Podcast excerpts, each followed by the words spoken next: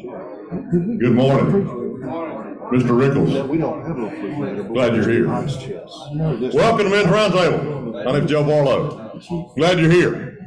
Show of hands of those that are new. I'm not gonna call on you, just if you're, if you're a first timer or haven't been here in a while. Okay, let me ask this question then. On the other hand, since we're starting a new series, how many guys in the room invited somebody to come this morning? All right, got a few guys. Guys, we gotta do better than that. Gotta do better than that. We've worked through the series of uh, True Faced, revealing the mask. And Phil's launching into a new series. I don't know enough about it. He doesn't, he doesn't share that information with us too well.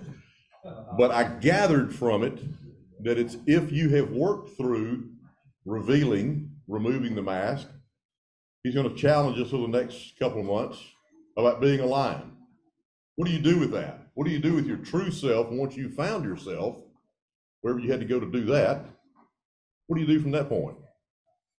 Making disciples is part of that. And in doing that, invite somebody, and then invite them again, and then invite them again, and then invite them again. Come on to men's roundtable. Ron, I'm glad you're here. We can start now. My experience shows it, it takes an average of twenty-seven times to ask the guy to come before he'll show up. 27 invitations to first guy before he'll show up. Yeah, that's the. 27. Yeah, Ron, I don't think you're far off on that. It does take a few times. Guys, Deer Camp is coming up this weekend. You've heard a lot about it over the last year. The, the new building, uh, is framed, has a roof on it, is coming along. There was a, there was a request for a refrigerator earlier this week. I don't know if a refrigerator was found. Uh, Blair, do you know if something's been done to get a refrigerator to Deer Camp this weekend? that's not under my. Not under your, not under your scope of work. You're a general contractor, but you're not responsible for kitchen equipment. My job, not I. I, I- I love, I love that. Good for you, Blair. Not doing interior decoration. The, the first deer camp of the season is this weekend. Josh Robles did ask if you, if you're, if you're an alumni and you have some time this afternoon, or if you're going to deer camp, could you go up a little bit early Friday? Construction guys aren't the cleanest people. Uh, I'm, I'm aware of that and I know that. And doing a weekly cleanup is something that you have to do. But, uh, we do need to clean up a little bit around deer camp, uh, to accommodate the new guys coming in and looking forward to that this weekend. I know it's gonna be great. Let me open with a word, word of prayer. Heavenly Father, we thank you so much for this day. We thank you for the opportunity of gathering here, Lord. I thank you for the men here, the families that are represented. Lord, thank you for my brothers. Thank you for C Spire and thank you for the breakfast that's been provided. Lord, thank you for the work that you did on the cross, reconciling us to God the Father. It's in your name, in your name we pray. Amen. Amen.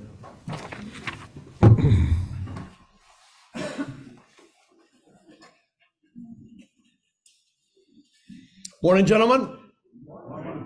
Excited to uh, start a new series um, and, in a sense, to start our uh, 14th year at uh, Men's Roundtable. In 14 years, we've been doing this, and so grateful for C Spire and all those involved uh, in uh, allowing us to come in. Chick fil A. Um, God has uh, met us here for 14 years, and uh, expect him to breathe on us uh, today and in the coming year. I want to mention uh, one thing before we get started. George Copeland is soon to be a, a friend of many of us. And uh, Ricky, come up here and help me uh, introduce George. Um, we do uh, a monthly men's gathering, of course, uh, Two Gun Tactical, Guys Night Out. And a week from Tuesday, which would be the 27th, I think, uh, we'll have our September Two Gun Tactical event.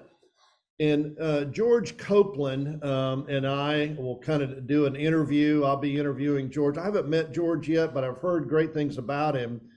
And um, he was born in 1936, so he's been around uh, a while. And um, Ricky, tell us a little bit about uh, George. Okay. He is, uh, Microphone. um, Mr. Mr. George is eighty-six years old. He doesn't look like it. But he joined the Army when he was seventeen years old. served um, 23 years. He attained the rank of Command Chief Sergeant. Uh, Those of you who are not familiar with military structure, that is, you have an officer over here in charge, and to his left or right, his or her left or right is the Command Chief. They're in charge of all the enlisted people.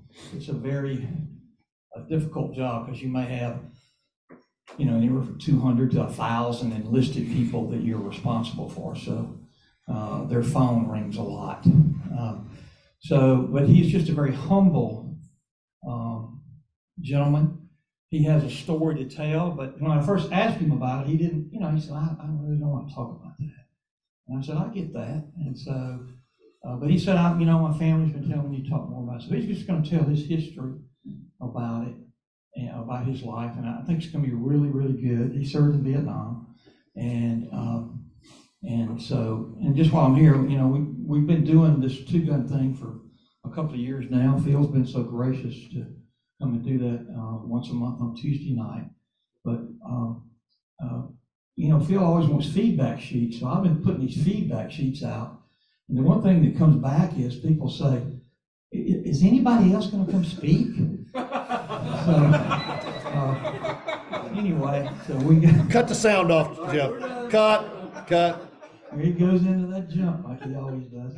Um, so no, I mean, he's, it's, it's, it should, it'll be really good. And it's a week from this coming Tuesday. Again, we'll have food.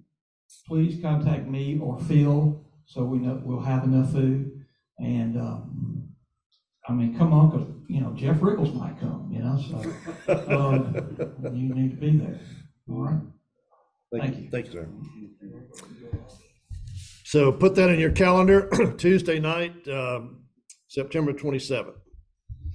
This morning, um, as we begin um, our series, Lion Maker, um, I want to offer you a song um, that um, answers the question why uh, in in many ways. You know, why questions uh, can be really tricky. Um, I don't often uh, invite people to ask why questions because to me, a why question is like hooking yourself up to the pony ride at the fair. And a why question will put you in a circular motion. Uh, a lot of times it just creates a lot of mud. You're moving, but you're not really going anywhere. Why? I don't know why. But I do believe in what. Um, what is happening now? What is God doing? What does God um, want to do in me? What does He want to do through me? But going back to the why question, if we are going to work with the why question, then I think this song is as good an answer as any. Because. Because He lives. Why is it like that? Because He lives. May you hear the voice of God and may He open our hearts to what He has this morning. Because He lives by Celtic worship.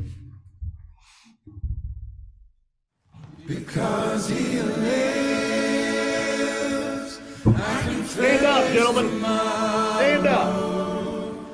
Because he lives, all fear is gone.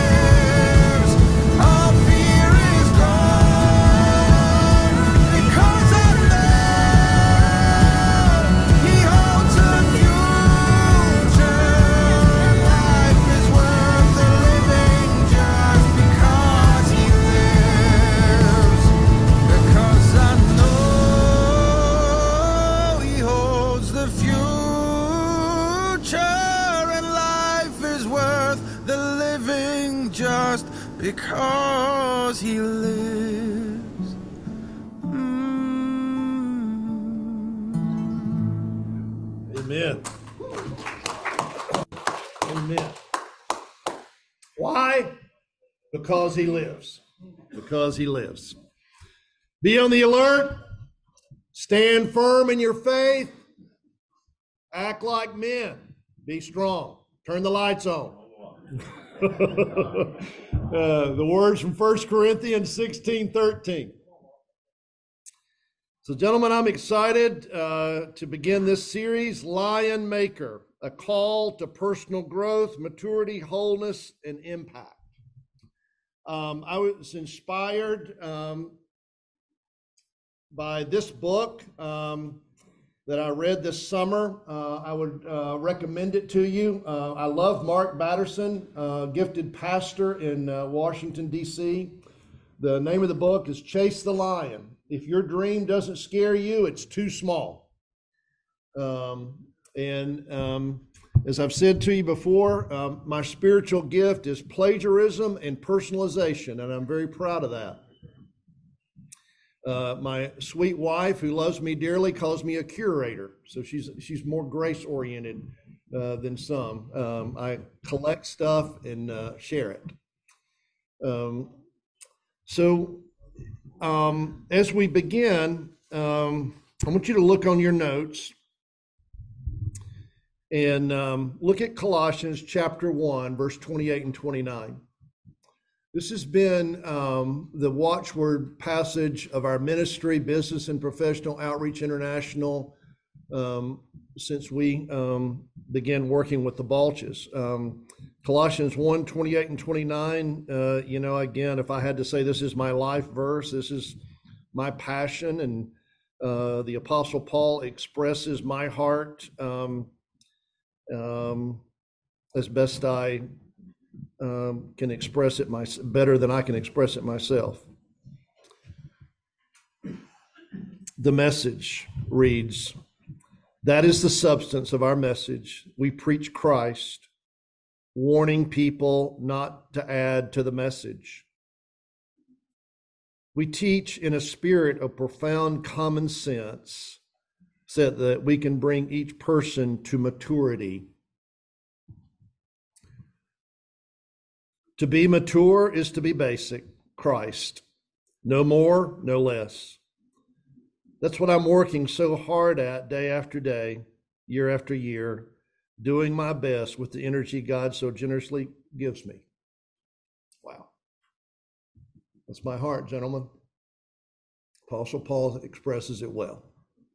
The word there, if you want to underline there on your notes, maturity, is the word telos in Greek. And it means to be whole, to be complete, fully grown up. And all too often, uh, my experience in working with men is that we're not about growing up. We're about, you know, getting financially secure, uh, taking care of our uh, babies, um, uh, trying to negotiate this marriage thing, living with a woman. Wow, you know, how did that work out? You know, there I was minding my own business, and then there was this girl. You know, um, it, it's it, it's a crazy maker. You know, but you know, I, I love those kind of crazies because uh, um, it pays my mortgage as a counselor. But truly, what I want this series to be is an invitation for you to grow up. It's about doggone time. It's about time to grow up. Um, that um, what we have used as kind of a metaphor for years is this idea of the lion be the lion. There's two books for sale back there through this series. So, through this series, I plan to sell a lot of books. I got watches, I got rings, you know, I got uh, books. And if you read it, I'll sign it.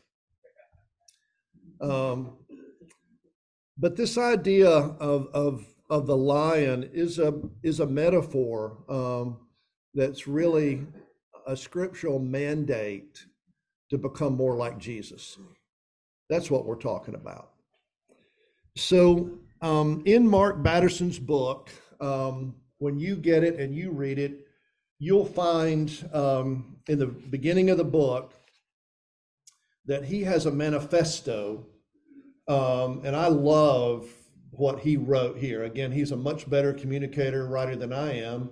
And so I took his lead and I wrote my own personal Lion Maker declaration that I'd like to read for you. Again, this is adapted from Mark Batterson's book, uh, my personalization of um, this idea of being a lion maker. So it's on the back of your notes. Follow with me as I read. The idea of being a lion, the idea of growing up, becoming all that God would have you be, would sound something like this. Certainly for me, it sounds this way. I will quit living as if the purpose of life is to arrive safely at death. Be the lion. I'll set God sized goals.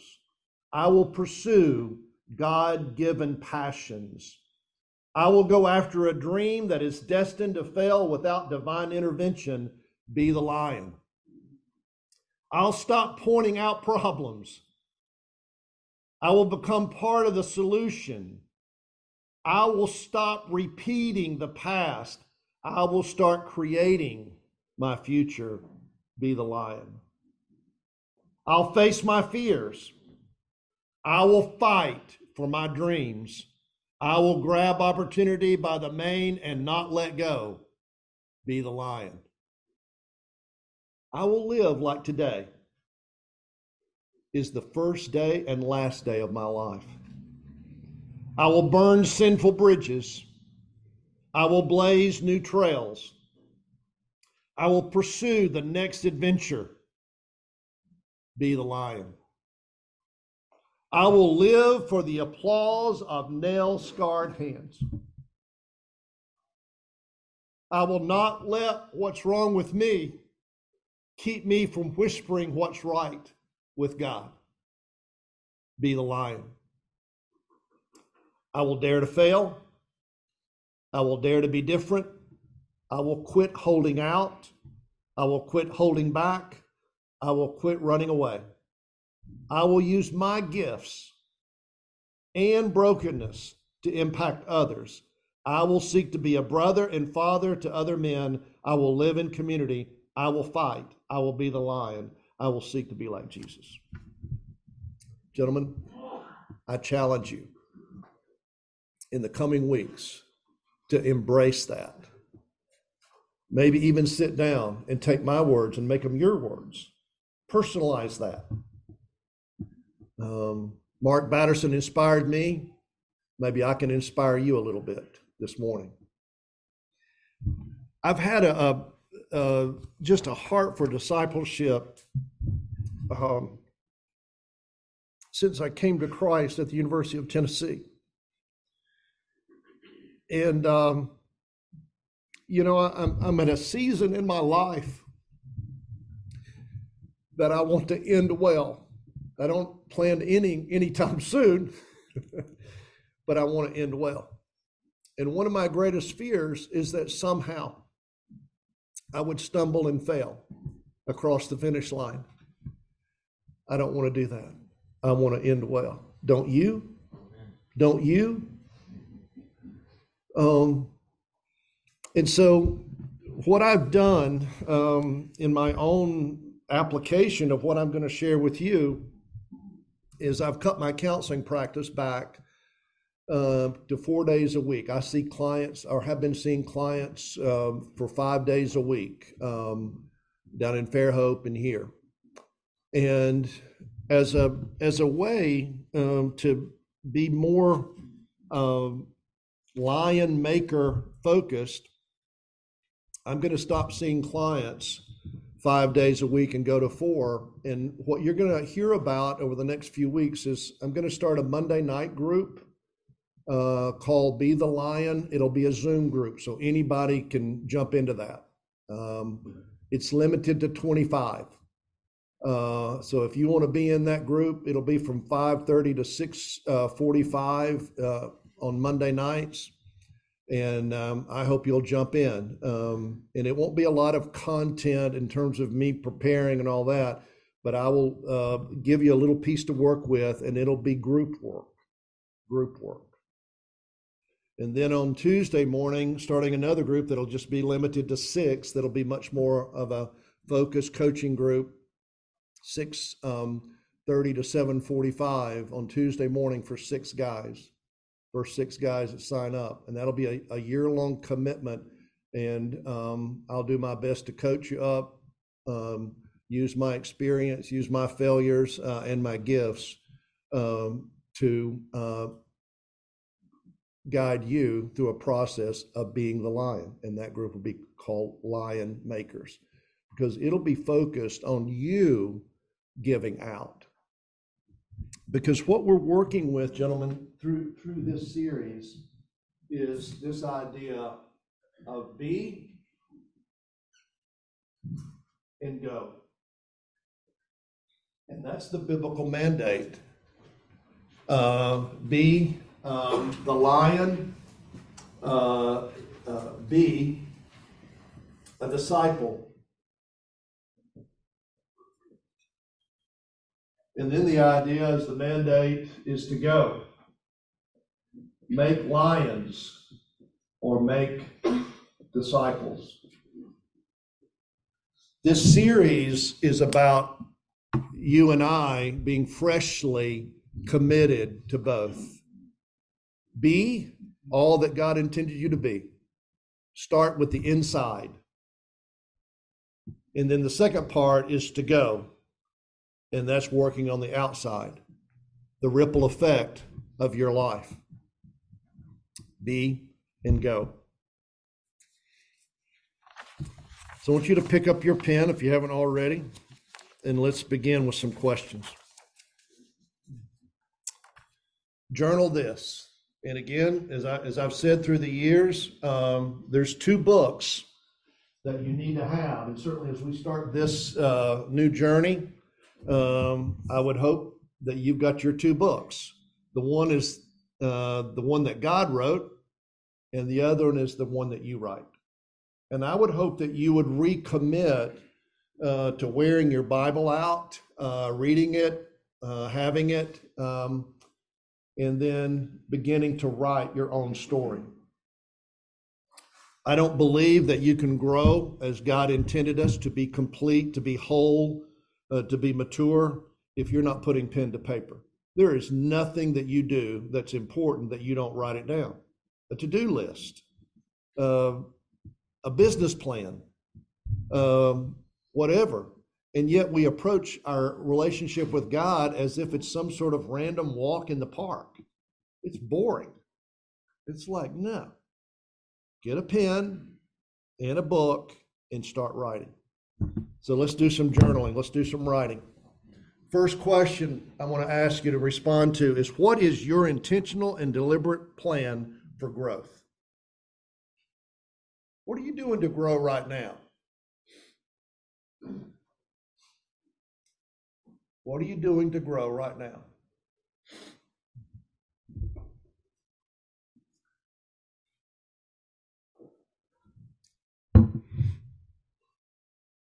And I would even invite you as we begin this. I mean, I'm um, I'm committed to the next 90 days. I, I believe that life is lived well in 90 day increments.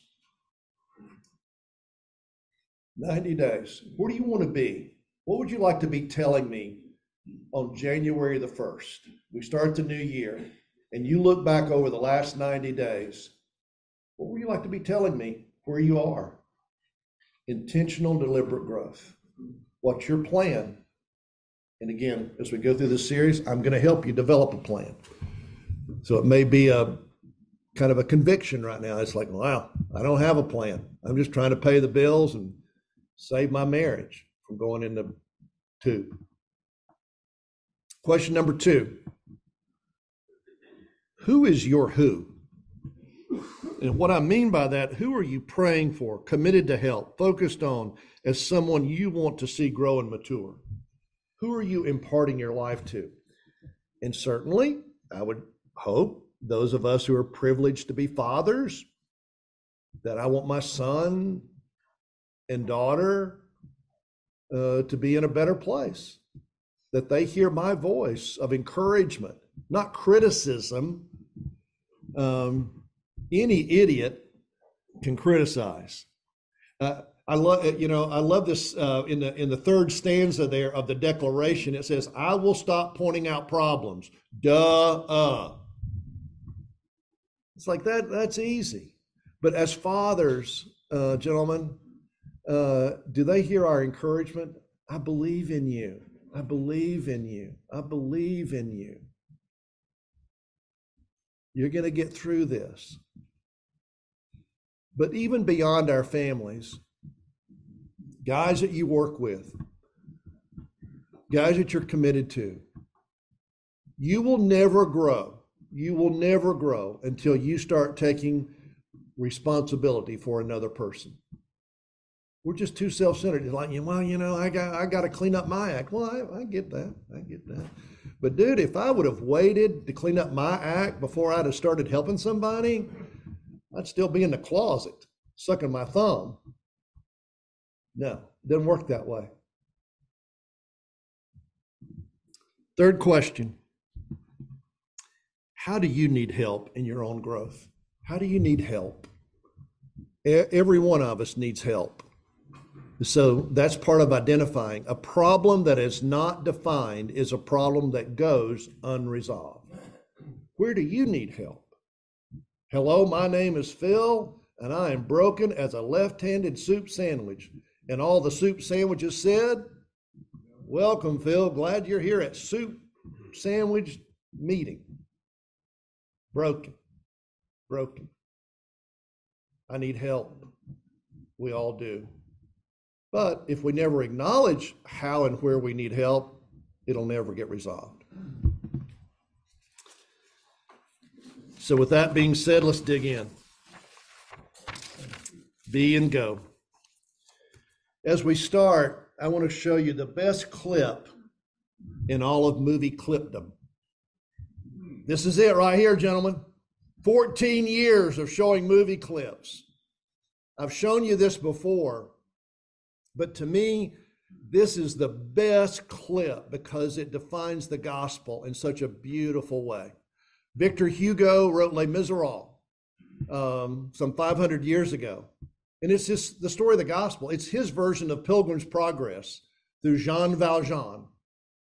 It's an incredible story. I had the privilege of seeing the for the first time when I first heard of Les Mis. I saw it on Broadway in New York. I didn't even know what it was. It's like okay, you know, my friends uh, were taking me to Les Mis. I, you know, hillbilly from Tennessee. I didn't know what Les Mis was. I was on Broadway. And it's like, oh my goodness, this is the gospel. This is the gospel. I want you to watch this. Every little part of this clip And this is the 1994 version of Les Mis. There's been several versions with Liam Neeson as Jean Valjean. And, um, you know, he's been thrown in prison um, unjustly. It's kind of like Shawshank Redemption is very much parallel in many ways to Les Mis. And, um, you know, he's in prison unjustly, and he stays in prison for so long that he's so beaten down that all he knows as his identity is a prisoner. I've been treated as a prisoner. I am a prisoner. So I'm going to act like a prisoner. And so he gets out, and the bishop takes him into his home. And uh, he's still acting like a prisoner. He still thinks he's a, as a prisoner. So watch this scene, and then we'll work with this. But watch this. Every little part is poignant. Gentlemen, this is the gospel. Watch this.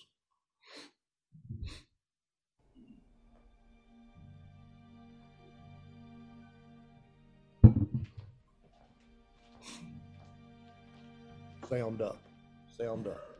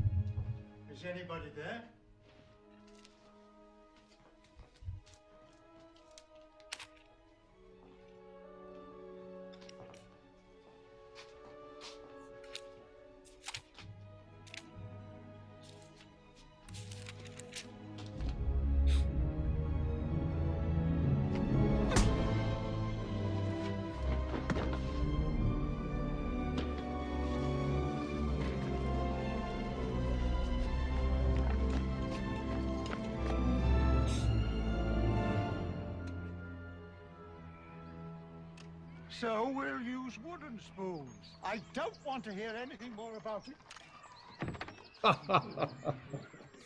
I'm sorry to disturb you, You Caught him.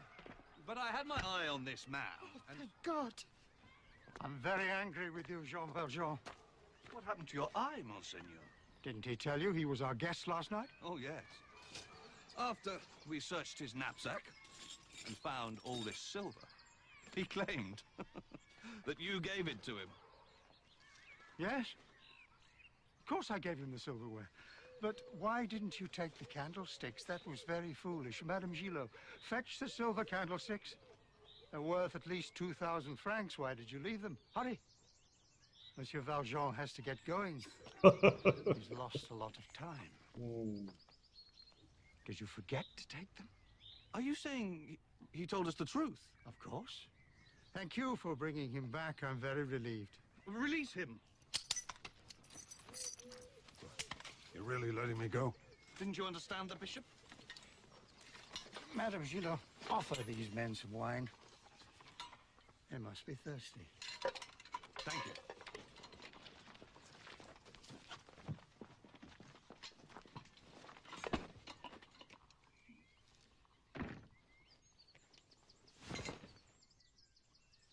And don't forget. Don't ever forget. You've promised to become a new man. Promise. Why, why are you doing this? Jean Valjean, my brother, you no longer belong to evil. With this silver, I bought your soul. I've ransomed you from fear and hatred. And now I give you back to God.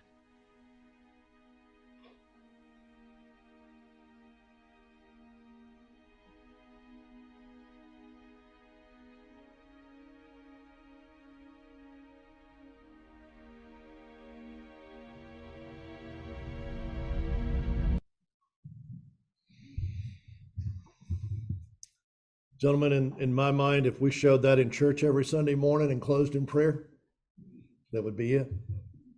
That's the gospel. I want you to turn to your partner here for just a minute and I want you to talk about that clip. What did you see in that clip that was so significant to you? Share that. Every part of that is so powerful. The eye contact, what the bishop says, obviously, he symbolizes Jesus. Jean Valjean, you and me, in our misery and sin. Turn to your partner and talk about that for a minute. What did you see? What did you see?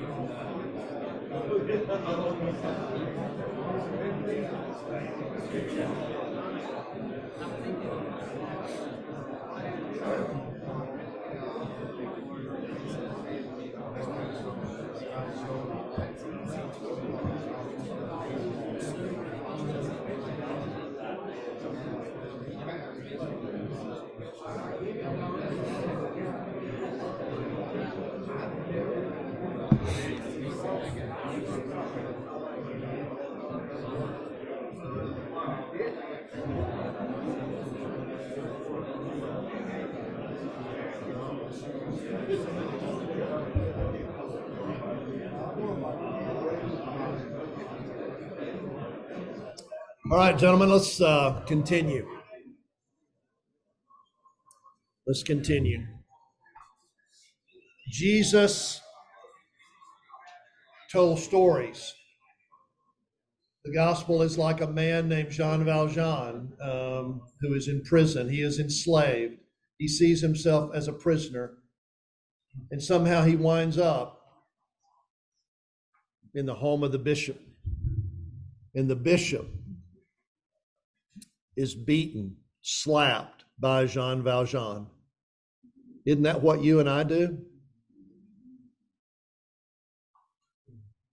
Isn't that what you and I do and have done?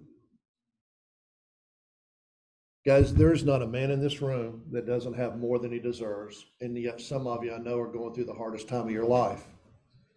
But it's like, wow, man, I am so blessed. And yet, I'm going to take that which I have and act like I am responsible for what I have. Gentlemen, what you have and what I have is a gift. It's a gift. And not to minimize the hard time you may be going through. I mean, some of you truly are going through the hardest time of your life. But my goodness, you know, why? Why? Because he lives, I can face tomorrow. Wow. And so somehow Jean Valjean comes face to face with Jesus, seen through the eyes of the bishop. And he looks at Jean Valjean and he says, You've promised to become a new man. You belong to God. Now, guys, you think about that for a minute. Just let that sink in, marinate in that. You and I belong to God. And you mean you have the arrogance? The stupid, the foolishness is what Proverbs calls it, just foolish, to think that what you have is because of you. No, the because is because he lives. And in spite of our stealing, robbing, and destroying and being an instrument in the hands of the enemy, God, the hound of heaven, pursues us and he grabs us. Go. Be and go. Be and go. Look over at Luke chapter 2, verse 52. Luke 52, uh, 52 there, there on your notes. And this is where I want to direct you toward the B. Again, it's the model of Jesus be a disciple. And it says this in the message in Luke 2 51 and 52. It says, So he went back to Nazareth with them, with his mom and dad, and lived obediently with them. And his mother held these things dearly, deep within herself. And Jesus matured. And Jesus matured, growing up in both body and spirit, blessed by both God and people. Now, in your study Bible, that, that verse reads something like this And Jesus increased, kept increasing in wisdom and in stature and in favor with God and man. Now, gentlemen, I would suggest to you that what's being talked about there is that Jesus grew in four areas. First of all, he grew in stature, which means that he grew physically. Physical growth.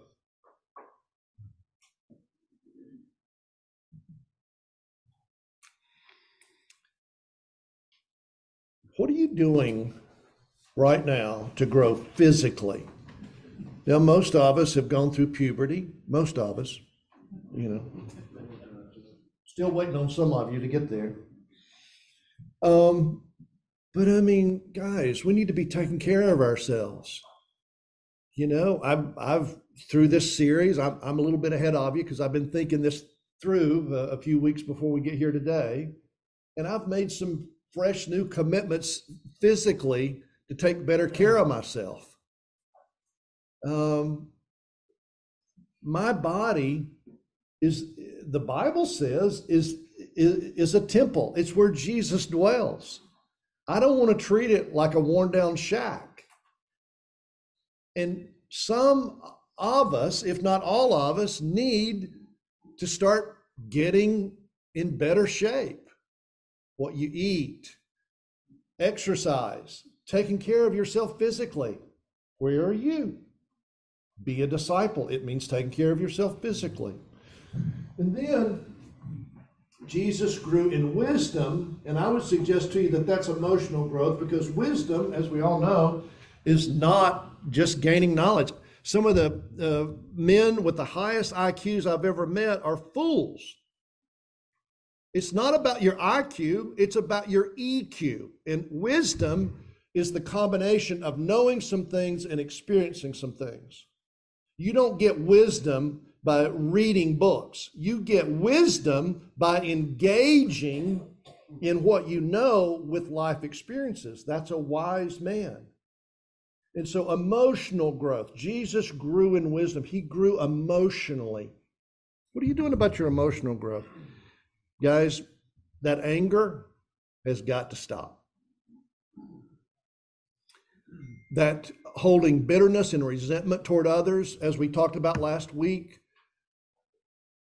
is taken care of by forgiveness. Who do you need to forgive?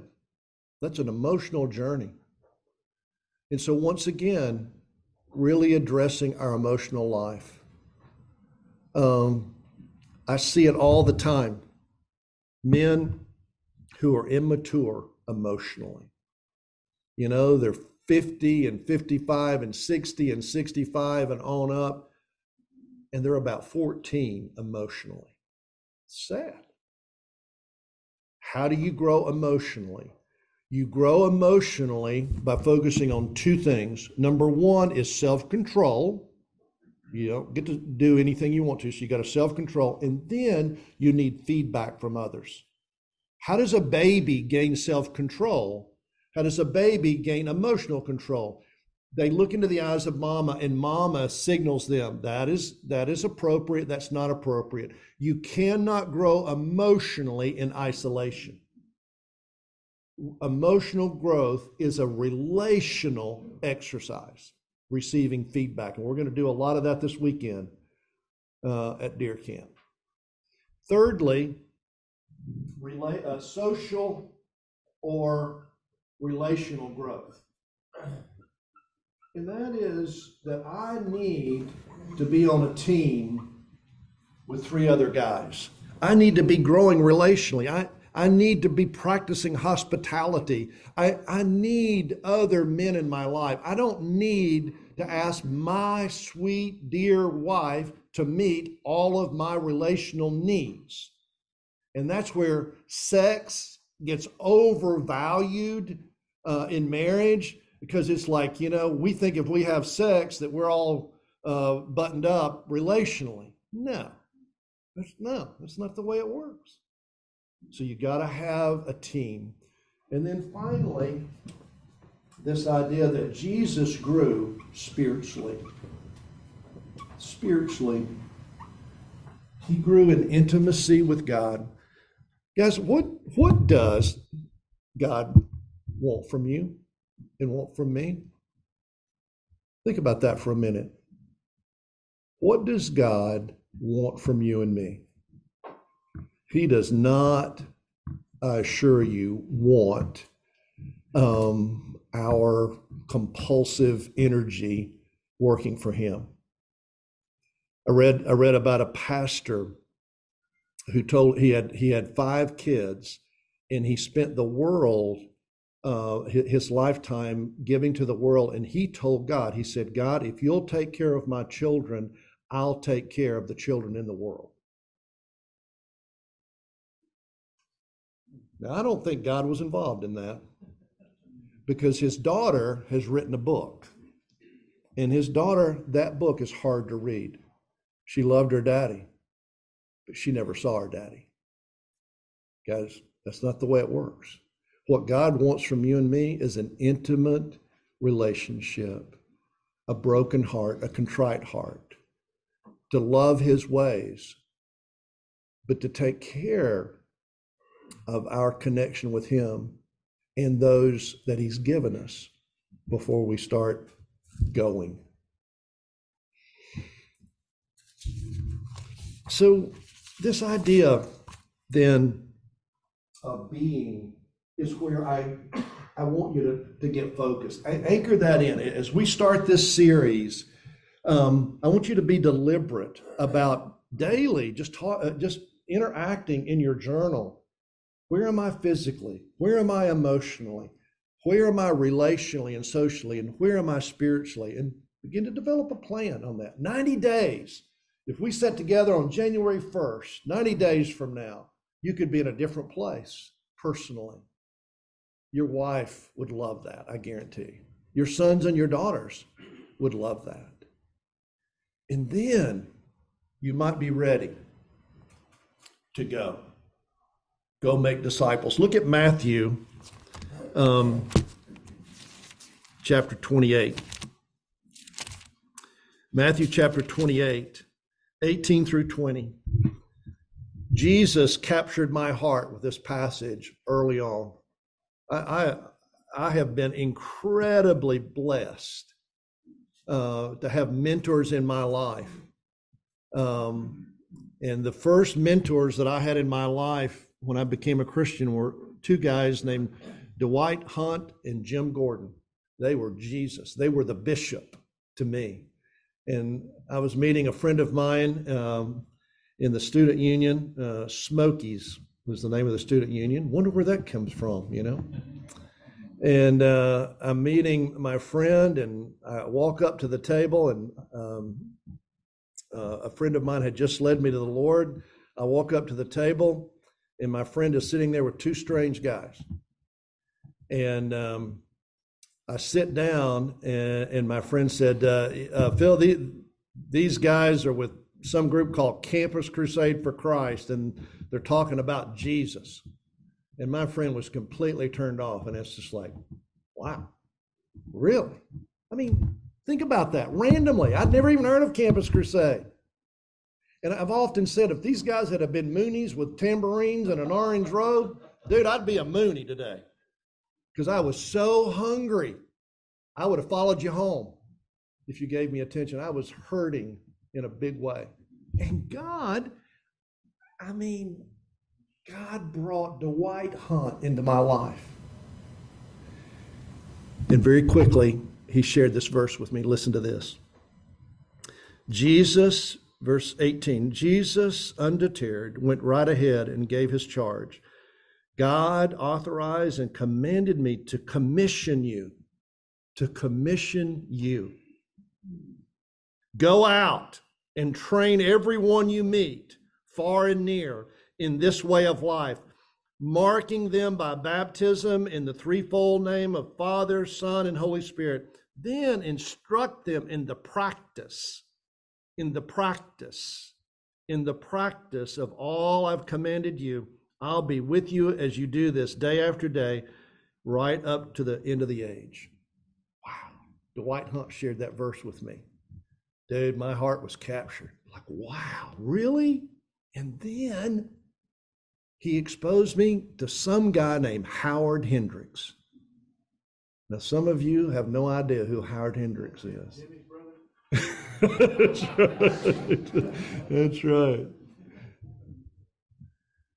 Jimi Hendrix's brother. That's right. Howard Hendricks, I listened to his tapes. He was my teaching mentor. And he shared what I've got there on the page.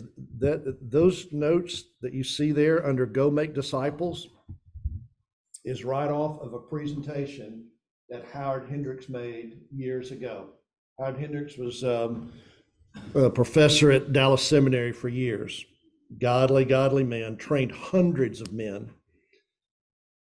And this idea of engaging in a process of walking with another man, not a program, find faithful men. Find somebody that you want to see come to the Lord. Participate in a group and individual work, not just an individual. Again, work with a team, get them connected to others, serve another, not have power over others. You know, it's not about building your kingdom. Um, it's a it's about serving, helping. Number four, develop hearts, not minds. That's this idea of intimacy, not feeding them full of information. And then finally, trust God, not gifts. Walk by faith, walk by faith, walk by faith, walk by faith. Guys, I'm excited about being a lion maker. And the call to be a lion maker starts with being a lion, being a disciple, and then beginning to go. It's going to be fun. You want to walk with me? Let's do it. Father, I thank you so much for our time this morning. I thank you for my brothers. Thank you for the time you've given us. Help us to understand uh, the plan that you have for us, uh, plans for our future to give us hope. Thank you. We love you. In Jesus' name, amen. Have a great week.